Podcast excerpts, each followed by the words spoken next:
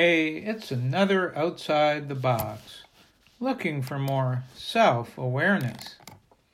Today's topic is unconscious bias. We all have bias me, you, the listener, and everyone else. It's impossible not to like some people better than others. When people look or act like us or believe the same things we do, it's easy to feel more affinity for them. Experiments show that even babies have bias, knowing what they like and don't like. It doesn't mean, though, that we have to disrespect others or think they're lesser humans, but sometimes that happens.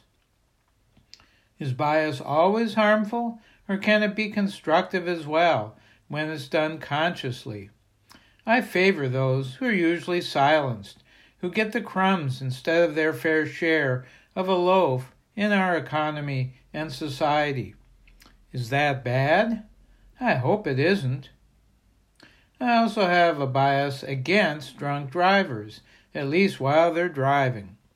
I don't like people when they exploit others, engaging in wage theft, or paying workers too little for them to meet their basic needs.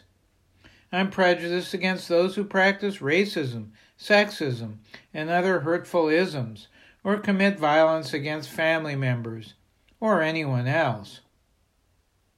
And despite my best attempts not to be racist or sexist, or discriminate in other hurtful ways, I still am biased. That's because so much of my bias, and everyone else's, is unconscious. Others may have a different bias, favoring those with money or power over those who don't. They may unconsciously defer to those with titles, doctor, senator, or letters after their names, like PhD, but not to those who work more with their hands. Harmful biases expressed by more powerful or influential individuals can have more impact on our society too. Those especially need to be confronted.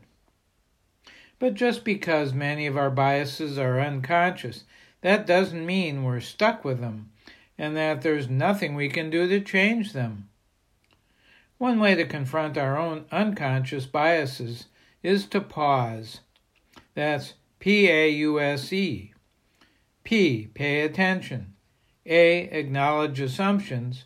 U understand your perspective, S, seek different perspectives, and E, examine options, then decide. Knowing what our biases are can help to increase our consciousness about them.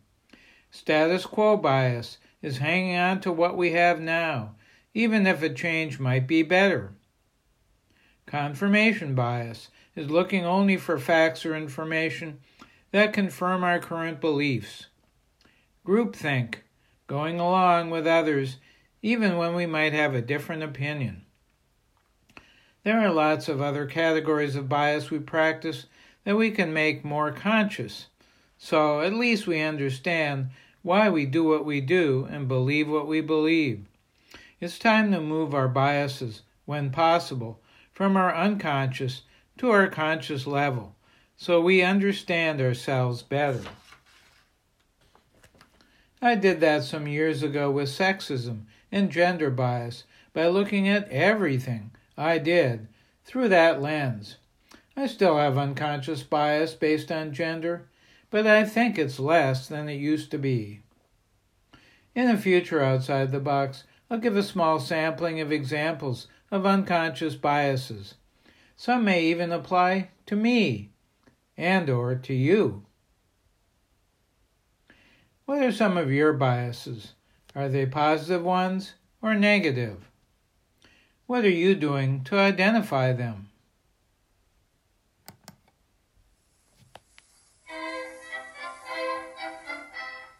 I'm Larry Dansinger, trying to have bi- biases that focus on behaviors, not individuals. Mm-hmm.